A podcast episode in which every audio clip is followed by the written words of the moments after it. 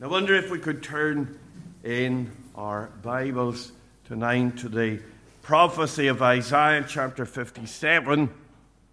And we're going to read from uh, verse 13 of the portion of Scripture. Isaiah chapter 57, and beginning our reading at the 13th verse of the chapter. Isaiah 57, verse 13. When thou criest, let thy companies deliver thee, but the wind shall carry them all away. Vanity shall take them, but he that putteth his trust in me shall possess the land and shall inherit my holy mountain, and shall say, Cast ye up, cast ye up, prepare the way, take up the stumbling block out of the way of my people. For thus saith the high and lofty one, the, that inhabiteth eternity, whose name is holy. I dwell in the high and holy place with him also that is of a contrite and humble spirit, to revive the spirit of the humble and to revive the heart of the contrite ones.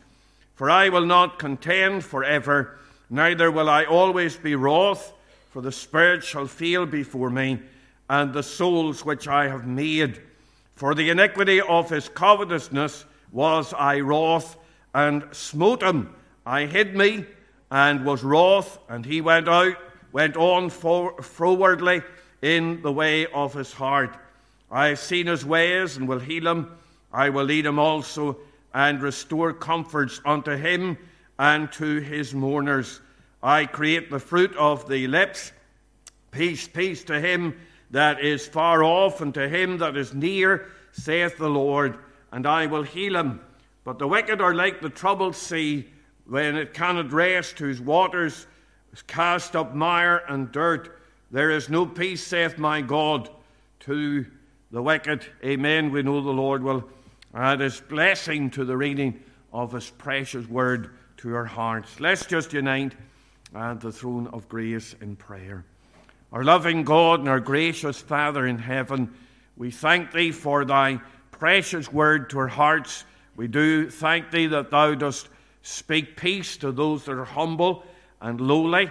And Lord, as we come in the humble, lowly place and uh, own ourselves as sinners before thee, we do thank thee that thou art willing and ready, and not only willing, but Lord, thou art delighted to bring us in we thank thee that our Savior went all the way to the cross of Calvary in order to bring uh, guilty, hell deserving sinners to himself.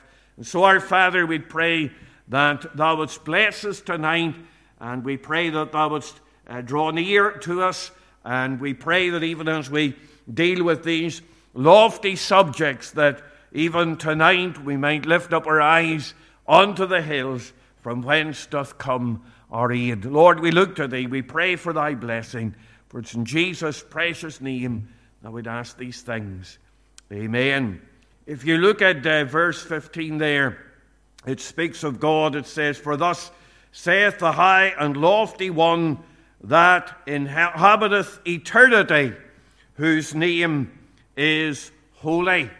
And in the scripture, the great God of heaven and earth is described here in relation to eternity. He is the high and lofty one that inhabits eternity. Eternity has been defined as timelessness. It does not have a beginning and it doesn't have an end. There's no way to measure eternity. Uh, very often, uh, preachers like me, and in the midst of this message, I probably will do it again, we uh, will measure eternity in terms of time. We speak about the eons of eternity or the long ages of eternity. But really, uh, measuring eternity by time is a misnomer because eternity really is outside of time. It's without beginning and it's without end. There's never going to be a time when there is no eternity. And I think of uh, what uh, we see here in this portion of Scripture, and we recognize that not only is there eternity, but we recognize that now our souls are immortal. They will go on. There's never going to be a time when they, when our soul ceases. There's never going to be a time when our spiritual being goes out of existence. And we're going to continue right out into eternity. A thousand years from tonight, we will be somewhere. Ten thousand years from tonight, we will be somewhere. A million years from tonight, we will be somewhere. And you can go on and you can uh, uh, multiply that by many times, as many times as you can think of. And when our minds have gone beyond anything that we could ever imagine, we will still be in existence. There was a clockmaker one time, and an old cobbler actually, who was sitting day by day, mending the shoes and hammering away uh, at the last. And in the shop there was an old fashioned clock. And of course, as he sat there, he was in silence and he began to listen to the swing and the tick of the clock. And he thought about the ages that passed. And as he listened to the tick of the clock, it seemed to say eternity. And then, as the pendulum of the clock swung the other way, it seemed to say eternity. Eternity, where? Eternity, where? And, dear friend, that's the question that you need to face tonight. Where will you spend eternity? This question comes to you and to me. Tell me what will your answer be? Where will you spend eternity? We're told here that the high and lofty one who inhabits eternity, the all powerful God, the omniscient God, the one who is uh, omnipresent, is also infinite. He inhabits eternity. And I want us just to think about where we will be in God's eternity. This evening is a subject that's beyond our uh, imagination. I'm really taking on an impossible task to try and get us to think about eternity. And yet, within the souls of men and women, there is an acknowledgement. You think of the Egyptians, the largest pyramid in Egypt is the one for Khufu, uh, an Egyptian pharaoh. And studies have revealed that it took 6,700 highly skilled men, let alone slaves, and 20 years of labor in order to erect that uh, pyramid. And why did Khufu do all of that? Because there was, even in his heathen mind, an acknowledgement that there was something beyond death. Dear friend, if you're wise tonight, you will consider what it is for you beyond death. I cannot answer for you where you'll spend eternity. Only you and God can answer that question. If I could answer it for you, I would. There are many people who have gone out into eternity, and we have questions about whether they were right with God or not. And if I could answer the question for the loved ones as to where they are, I would, but I can't. I, only you and God will be able to determine where you will spend eternity. So, tonight, for a few minutes, we just want, in a very simple way, to think, especially for the unsaved tonight in our meeting or those that are listening on. We want to apply this thought to your heart about eternity. And first of all, I want us to think about the certainty of eternity. Just because it's hard for our heads to get around this, and because it's a concept that's beyond our experience, doesn't mean that eternity doesn't exist. You think of how it is called here the dwelling place of God, and you look ahead tonight five years, ten years, twenty years, forty years, however long you might have. But then what happens after that? And really, that's what it is. Eternity stretches beyond this life and right out uh, a thousand years, a million years that we said. And I want you to see that the Bible speaks about eternity. The Lord Jesus said to his people, I give unto them eternal life, and they shall never perish, neither shall any man pluck them out of my hand. You think about the many times that the Bible speaks about everlasting life. God so loved the world that he gave his only begotten Son, that whosoever believeth in him should not perish, but have everlasting life. And when the Bible speaks about eternal life and everlasting life, it's got to refer to something. There's no point in uh, uh, uh, promising something that's eternal if it doesn't exist. And the Bible testifies to the reality of eternal life. And I think I've already hinted at the illustration that I used about the Egyptians that there's something in your heart that testifies to eternal life. There's something in the human heart that rebels against death. We find death to be hard to speak about. We find death as a concept, we uh, consider it to be a curse. And when we, as a conscious, reasoning creature, face the reality of death, we find something alien about death. There's something alien about it. And we feel this tension, we feel this fear of death, and we think of all of these things that pertain to our mortality and all the rest of it. But I think that this alien feeling about death, that there must be something beyond this life, that is something, an awareness of eternity, that there's something of the vanity that cannot be answered or satisfied by the vanity of this world. And we, uh, there are those that will tell us that when we die, we go into the ground, and that's the end of it. But my, that's a, a message of despair and a message of hopelessness. But, but, dear friend, we think of how in the book of Ecclesiastes, uh, Ecclesiastes, God speaks about placing an eternal longing, a sense of eternity in the soul. And there is that within your heart. And I hope that as you look tonight, you recognize that there is something alien about uh, death. There is something. We were not created in the beginning to die. We were created that we would live with God throughout all eternity. It's the curse of sin that has brought death into this world. And there's something alien about death and being cut off from this world. And, dear friend, that's the testimony in our hearts to eternity. But not only does the Bible speak about eternity, and not only do, does our heart give testimony to eternity, but we think about how there is that proof of eternity. And what is that? Well, it is the resurrection of our Lord Jesus Christ. There is the clearest evidence that we have that eternity is real. His resurrection is the basis of our faith, and it is the basis of everlasting life that is promised in the world.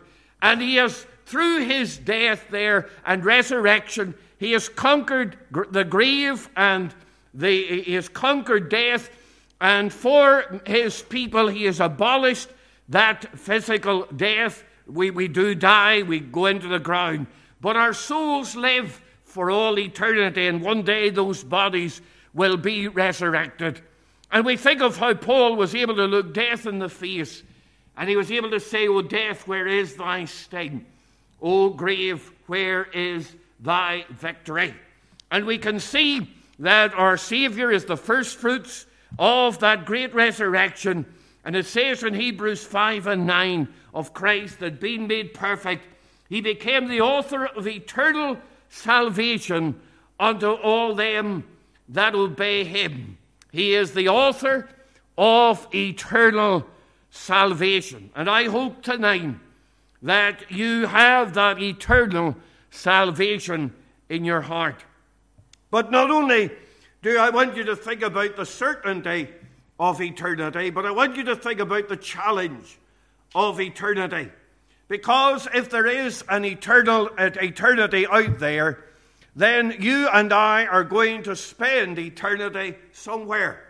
We must spend eternity somewhere. The time will not come when we will cease to be. We cannot pass out into nowhere. There is somewhere that we must be in eternity. Men, as we say sometimes, try to uh, say that we will cease to be, that we're just like a dog that is put into the ground and that is the end of it. But I was reading on the internet there, and somebody who claimed to be an atheist has said he asked a question on one of these sites that gets you to um, gets answers to your questions, And he said this for the longest time, I've had a strong conviction we cease to exist upon death. No afterlife, no reincarnation. This view has never seriously been challenged. But he then went on and he said that while he felt that this view had never been seriously uh, challenged, he said this I would like to change that. So, whoever the writer was, and he claimed to be an atheist, he claimed that his view that there was no nothing after death came from an atheistic view. He's, he found no satisfaction in that. He found no comfort in that, like the beast that he was cast into the ground. And there he was, and he was pleading for somebody to come and to disprove the fact to him that he was cast into the ground. And of course, the Bible reveals the answer to all of his need. It is in the Lord Jesus Christ. So, dear friend, if there's an eternity, and there is, then you will spend eternity somewhere. And the other thing that you need to remember is that there are two places that you can spend it. We can even eh, eh, we can spend eternity in heaven, or we can spend eternity in hell. There's no other place but those two. In the book of Revelation, chapter 21, we have a description of heaven. And in Luke chapter 16, we have a description of hell. The exact location of heaven and the exact location of hell is not from something that we can say with any degree of certainty. We can give indications. The Bible speaks about heaven above and about hell beneath and we can give that indication, but that's not the point. Heaven is a place of holiness, hell is a place of violence and misery and hate. Heaven is a place of happiness and love. Hell is a place of outer darkness where there's weeping and wailing and gnashing of, of teeth. Heaven is a place where we'll be with Christ. Hell is a place where we'll be with the devil and his angels. So there are two places where you can spend eternity. You will be with the profane and the, uh, the blasphemous and the vile, or you will be with those that have been made holy in the precious blood of Christ. The poet said, Lo, on a narrow neck of land, midst two unbounded seas I stand, secure, insensible. A point of time, a moment's space, removes me to that heavenly place, or shuts me up in hell. And dear friend, that's the choice. In 1916, one of the premier poets of the 20th century, Robert Frost, was walking in the woods with a friend of his.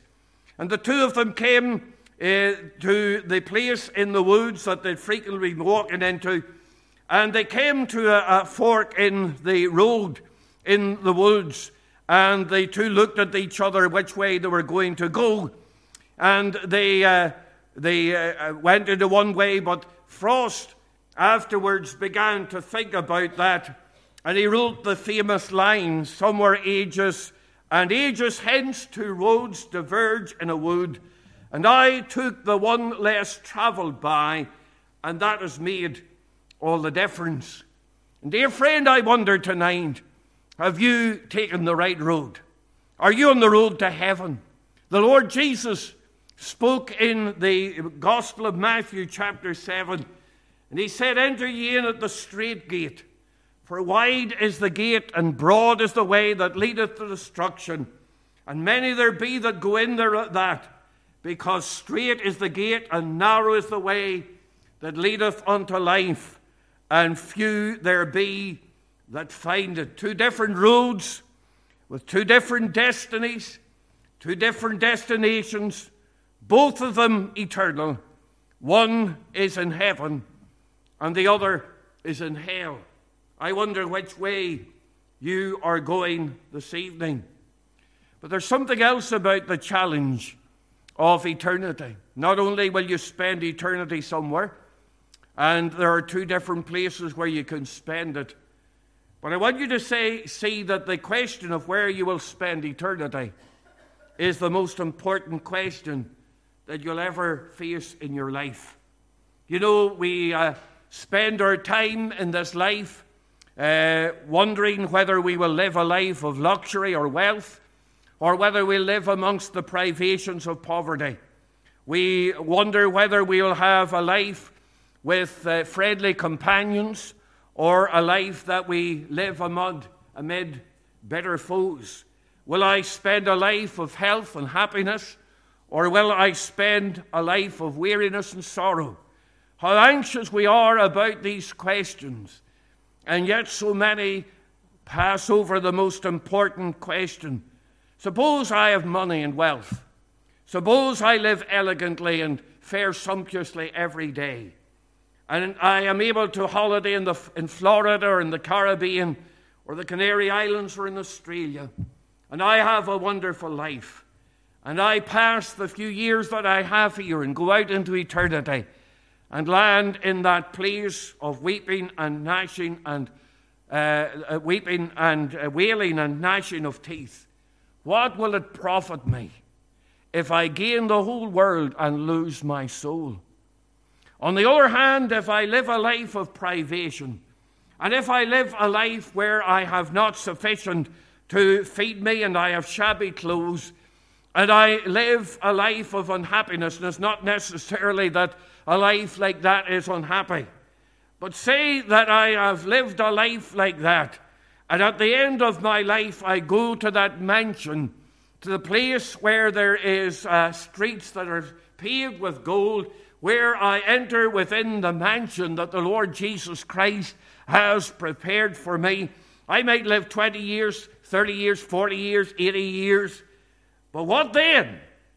You see, eternity spaces out before us. Eternity lies rolling out throughout all its vastness. And, dear friend, more important than where I'm going is where, or wh- how I go, is where I'm going to. You see, I might travel through this life and I might have first class carriage. But it's where I'm going to is going to make the, make the difference. I may th- uh, go through this life in a third class carriage, and I might have all uh, a very uh, hard bench to sit upon throughout this life. But, dear friend, if you're traveling a deluxe train that's leading you to a lost eternity, where, what is it going to benefit you? You know, people look at the millionaires of this life and the billionaires and the multi billionaires, and those men and women are going down to a lost eternity, and people envy them. I don't envy them tonight. They're poor wretches. They're going to end up in a place where their comforts and all of the benefits that they have are taken from them. dear friend, where will you spend eternity? The story is told about a jester way back in the days when the jesters in the kingly royal courts. And this man entertains the king with all of his foolishness. And one day the king was so pleased with what the jester and the laughter that he'd brought forth that he gave the jester a, a, a staff. And he said to him, he said, if you ever meet a, a greater fool than you, give him this staff. And the years passed, and then the king sunk down into uh, into illness, and it was his last illness. And the man, in the midst of all of his, all, of his uh, uh, pain and aches, wanted a little bit of relief, so he sent for the jester. And the jester came in, and the jester said to him, He said, Sire, you are going to a destination. You are going to a place that's going to last for all eternity. He said, You have made many preparations during your life, but have you made preparation for this last journey that goes beyond death? And the king had to say to the jester, He said, No, I have made no preparations. And the jester took the staff that the king had given him many years before, and he passed it to the king. He said, Sire, with all due respect, I have met the biggest fool that there ever was because you've not made preparation for eternity. I wonder if you have you made preparation? Have you made that provision for eternity? And it is found in the Lord Jesus Christ. It is found in the only one who is able to save and is able to lift you out of that place of, uh, of death and out of that place of despair. It's the Lord Jesus Christ who died on the center cross of Calvary and is able to save to the uttermost all that come unto God by him. Here's the challenge of eternity, dear friend. Where will you spend eternity? Have you prepared to meet your God? But one more thing I want you to see tonight, and that's the conviction about eternity. You see, men, women, we can know where we spend eternity. It is possible to have a knowledge about where we will spend eternity. Some people think it's guesswork. Some people think it's presumptuous to say that you can know where you'll spend eternity. But you think of what the Lord Jesus said about eternity. He said, Yet a little while I am with you, and then I go unto him that sent me. He said, I'm going into a spiritual place. I go unto him that sent me. Paul knew about eternity. He said, For to me to live is Christ, and to die is gain. What possible gain could death be if there's no eternity? He said, I have a desire to depart and to be with Christ, which is far better. How is he going to be with Christ if he's dead and that's the end of it? And still again, we think of how he wrote to Timothy in 2 Timothy chapter 4 and verses 7 and 8. And he said, I fought a good fight, I have finished the course, I have kept the faith. And then he says, Henceforth there's laid up for me a crown of righteousness, which the Lord, the righteous judge, shall give me at that day, and not unto me only, but also unto all those that love his appearing. And I want you to see that you can know that there is an eternity, and we can see how that the apostle here outlines it. And we think about the saints and the apostles, and we read in the Bible their conviction about eternity. There's a young missionary by the name of David Appleby, and he was on his deathbed, and he was, uh, as it were, heaven was calling.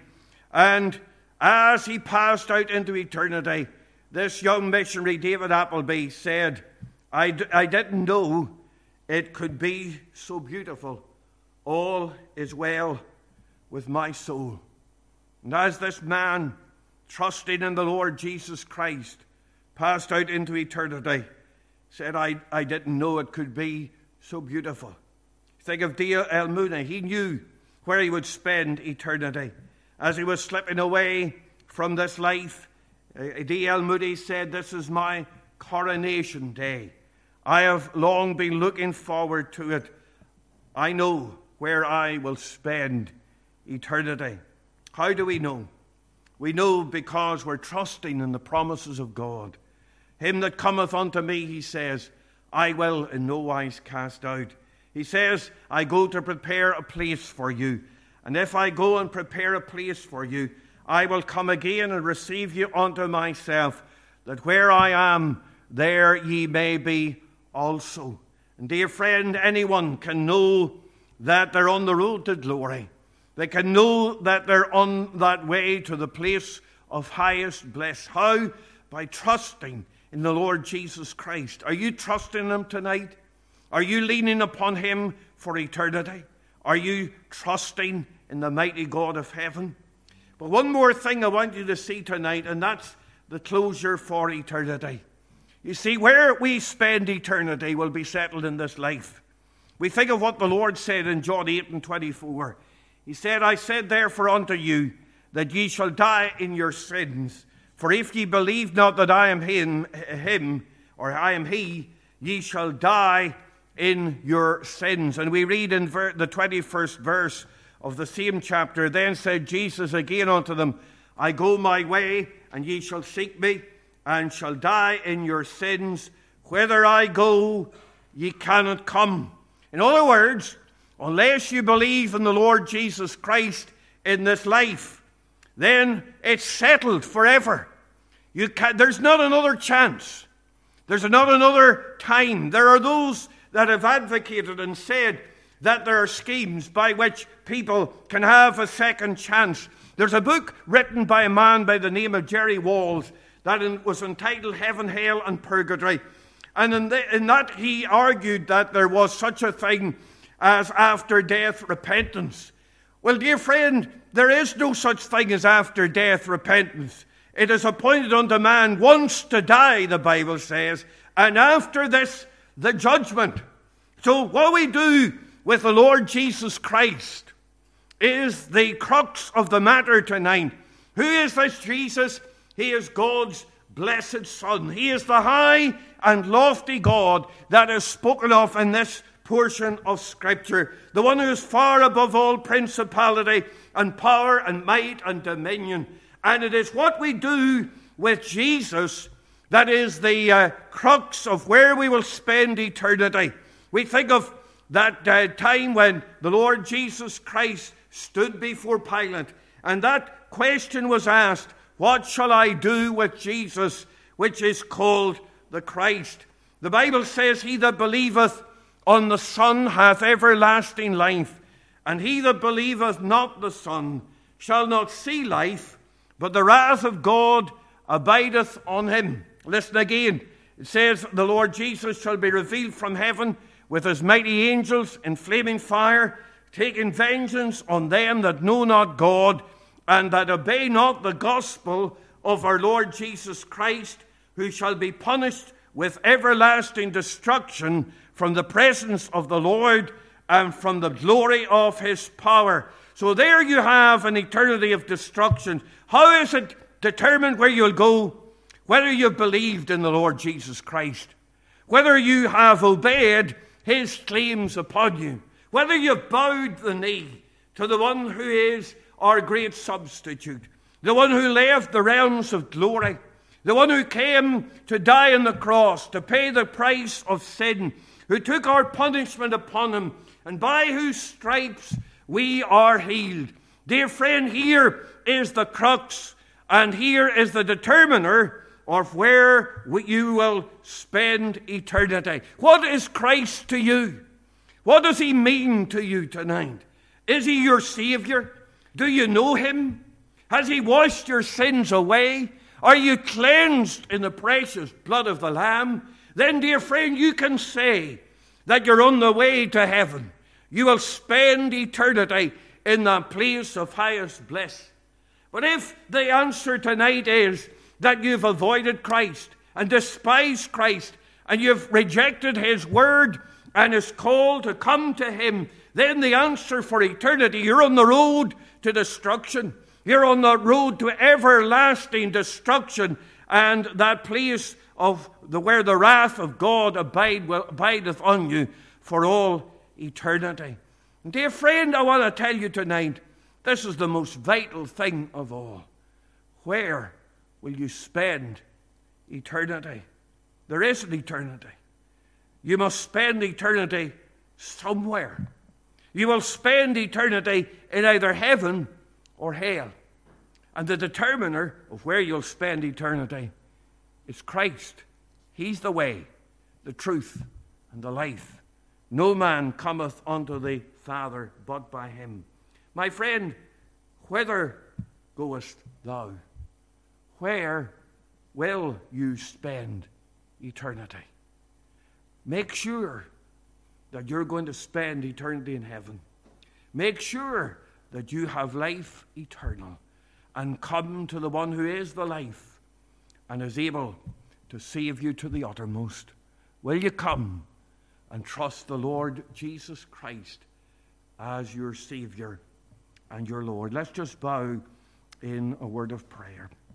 Our loving God and our gracious Father in heaven, we do recognize the reality of eternity. Even our hearts uh, testify to the fact our hearts rebel against death, or it's somehow alien to us, even though we know that every one of us will die physically. But Lord, we recognize that there's something alien about death. and we recognize that there is an eternity. But Lord, we pray that men and women and those that are maybe tuning in tonight may be wise and that they might make sure that eternity will be spent in the presence of God. So, Lord, bless thy word. Write it upon our hearts tonight for Jesus' sake. Amen. We're going to sing uh, that last hymn there. I think it's Where Will You Spend Eternity? 265 or 256. Two five, where will you spend eternity? This question comes to you and me. Tell me, what will your answer be?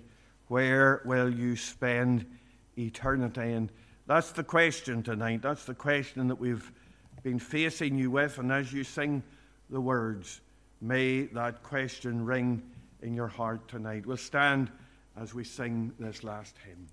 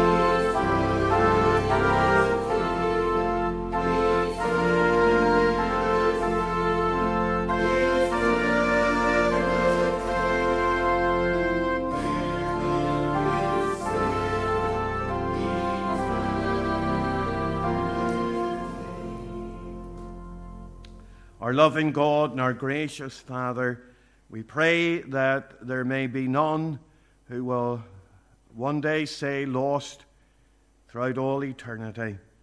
But, O oh God, that each one will be able to say saved throughout all eternity. Bless thy word and write it upon hearts. Part us in thy fear and with thy blessing. Take us to homes in safety. And may grace, mercy, and peace from God the Father, God the Son, and God the Holy Spirit rest abide with thy people both now and in the incoming days. For Jesus' sake, amen.